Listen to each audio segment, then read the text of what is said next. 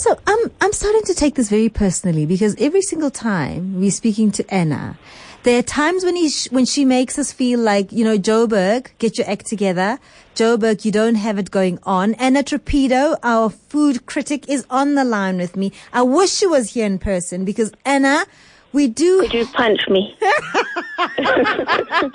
in fairness, I am much ruder about Cape Town than I ever am about Johannesburg. But, um, uh, listen, we it's okay. you know, we're not that bad, and uh, it's we we've got some. I mean, I, the problem is that I can count them on only on one finger, but on one hand. But this, and look, they are complete superheroes. That Yeah. the thing is, is that it's about you know, as Bill Clinton said, it's the economy, stupid. Yeah, You know that yeah. that Johannesburg restaurateurs, that people that are still in business. Mm. You know that that if the new president wants to do something to redeem himself from being the man that owned all those shares in McDonald's and you know caused such a lot of heart disease and diabetes, he needs to start giving medals to the surviving chefs in Johannesburg who, you know, that, that they have been through the worst 18 months in history and anybody who is still standing yeah, is remarkable. So I am not in any way knocking Johannesburg and those restaurateurs who have managed to kind of keep viable businesses that keep their children's in, children in schools and all of that. Um, but the environment in which restaurants operate in Pretoria is in some ways easier. You know, everybody's had a difficult time economically, mm-hmm. but you know, if you are in a city that is based, you know, the economy is based on government and diplomats rather than on business, you know, you go on having a viable business proposition in difficult economic times because, you know, people who work for government and, and diplomats aren't spending their own money in mm. restaurants. So they mm. go on spending it. You know, mm. that, that they go on having long lunches and business meetings and all of those things because the nature of how they, you know, they have expense accounts, those people, essentially.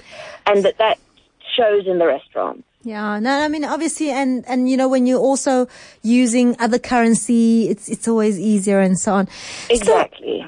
So, Yes, let- I mean, you just want to see how kind of international diplomats, how mm-hmm. many cognacs, and um, you know, they still have three course meals, mm-hmm. and they, you know, they're the people that that are going into the cigar rooms mm-hmm. and that kind of thing because they're working in different currency and mm. they are not spending their own money. so let me let me ask you this before we go into the the restaurant of choice for this week. What, in your view, Anna, makes a great restaurant? You know, I think it, it's different things in different places, and you know that. Firstly, for me, when a restaurant delivers what it promises, that's what makes for a great restaurant. So you can be the world's humblest shisanyama or chip shop or or kind of little curry joint on the corner street.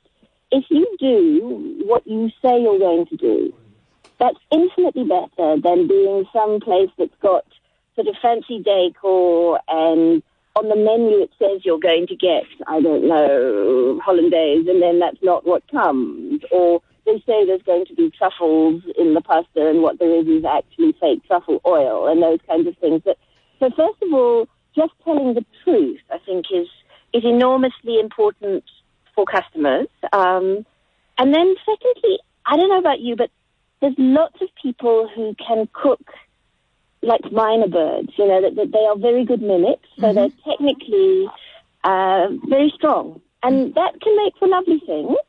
But the difference between lovely and seriously great is when you find a chef who's genuinely putting something of themselves onto those plates. But that's, I suppose, the difference between art and craft is that, um, you know, you are giving some kind of insight into where you've been, where you're going, the way your mind works in the way that you cook. And I think that, that, that there, there are very few chefs who do that, but that there are some, and it's really, it's brave and scary to stand up and say, this is who I am, because then people can say, I don't like that. You know, but So it can be hard. So I, and I hear that, but you know, as a consumer, some of the promises that that that is made, I can't verify that. So if they say, and I go just on good faith that this is a sustainable restaurant, and I can't verify that, Yeah. there's no way of telling if they're lying or not. There's such a lot of fibbing around issues of sustainability, organic, etc.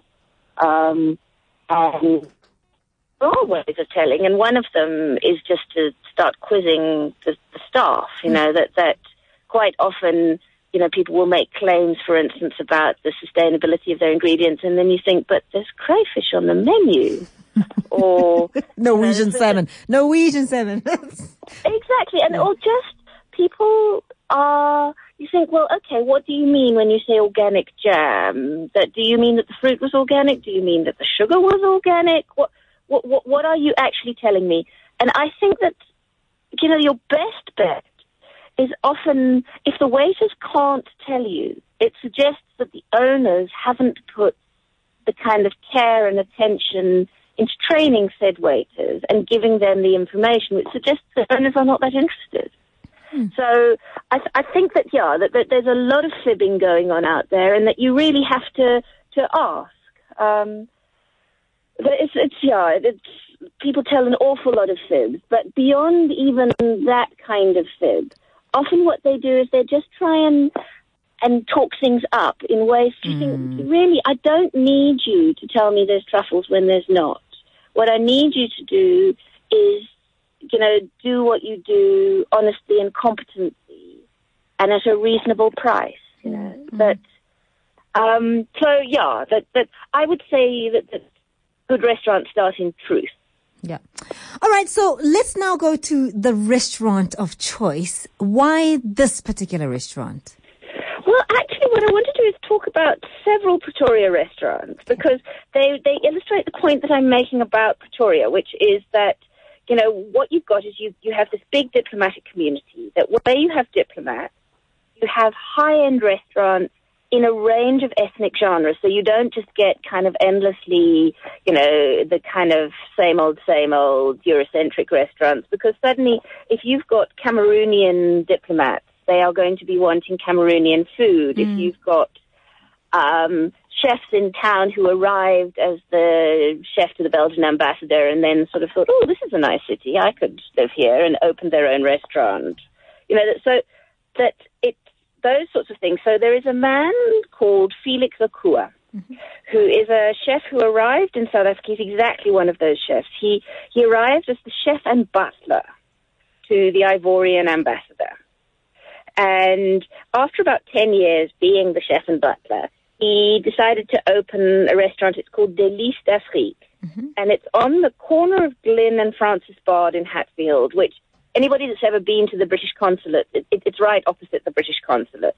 Hmm. And it's a funny little island, sort of surrounded by embassies and fancy car dealerships.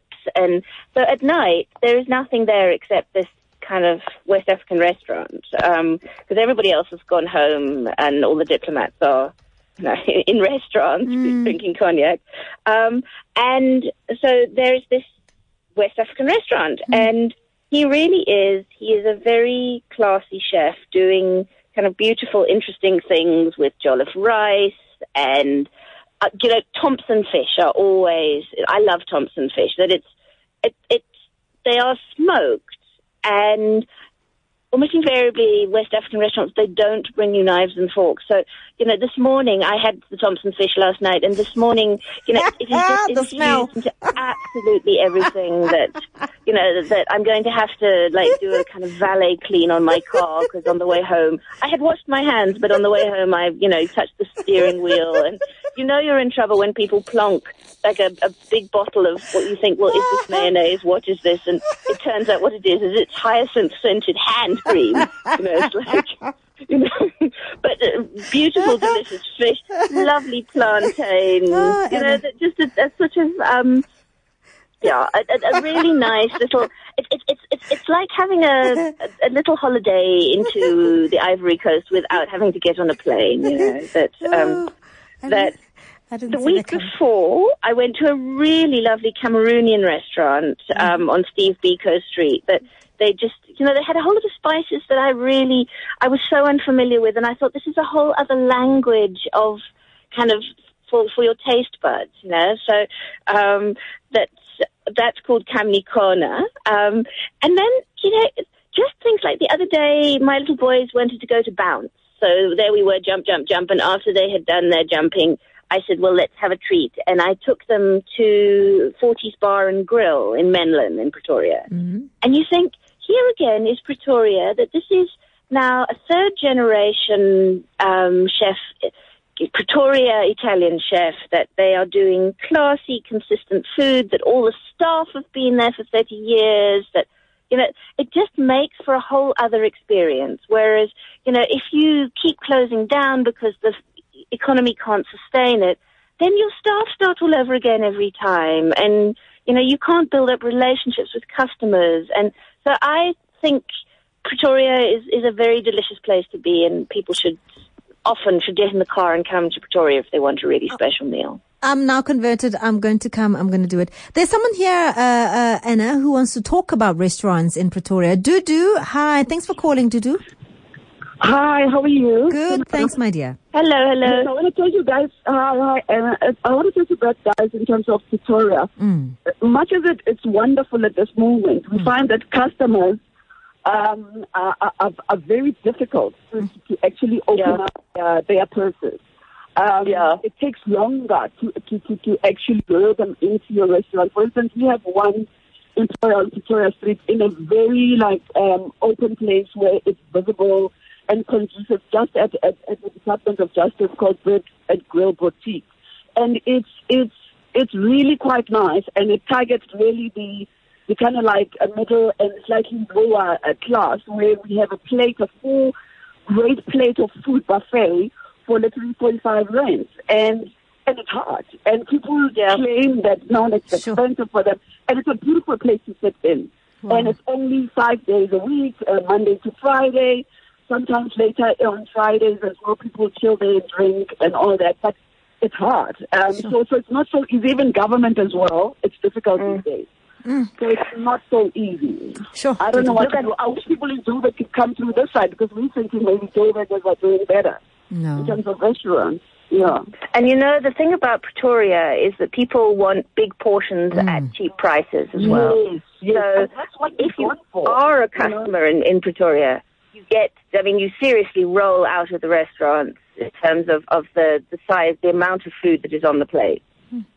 Wow, Dudu, yes. thanks very much for that, uh, for highlighting that because I think what Dudu is saying is that yes, there are these high-end restaurants that perhaps get the diplomats in, but what about the ones in the middle where it's not really targeting the big embassies? They are the ones that are suffering at the moment. Look, I think everybody's suffering. Mm. Um, it, it's a question of relative suffering. Mm. Um, and, you know, in Joburg, there's a, there's a difference between suffering and bankrupt. Yeah. And I think that that yeah. in relative terms, there Pretoria is is slightly more floating in terms yeah. of of that kind of restaurant scene. You know, uh, absolutely, she's right that any running any restaurant anywhere in the world is the hardest job in the world. That I would rather be a brain surgeon in terms of the skill required, in terms of the you know that that it is it is such a complex job, yeah. and if you add in uh, a complex economy as well, then you know they're, they're heroes. These people, and yep. we, you know, there are artistic awards for all sorts of other people, singers, places. And I know all the the sculptors are now going to phone in and say, "Oh, but we don't get enough awards either." But when was the last time you saw a chef or a restaurateur being honoured by the president? You know, it absolutely never happens. Whereas it does sometimes happen to the ballet dancers. Hmm. Anna Trapido, just food for thought there, and she's the author of Eat-Ting, that's the name of the book, and Hunger for Freedom, uh, that is Anna Trapido, our food critic, just making us think a little bit.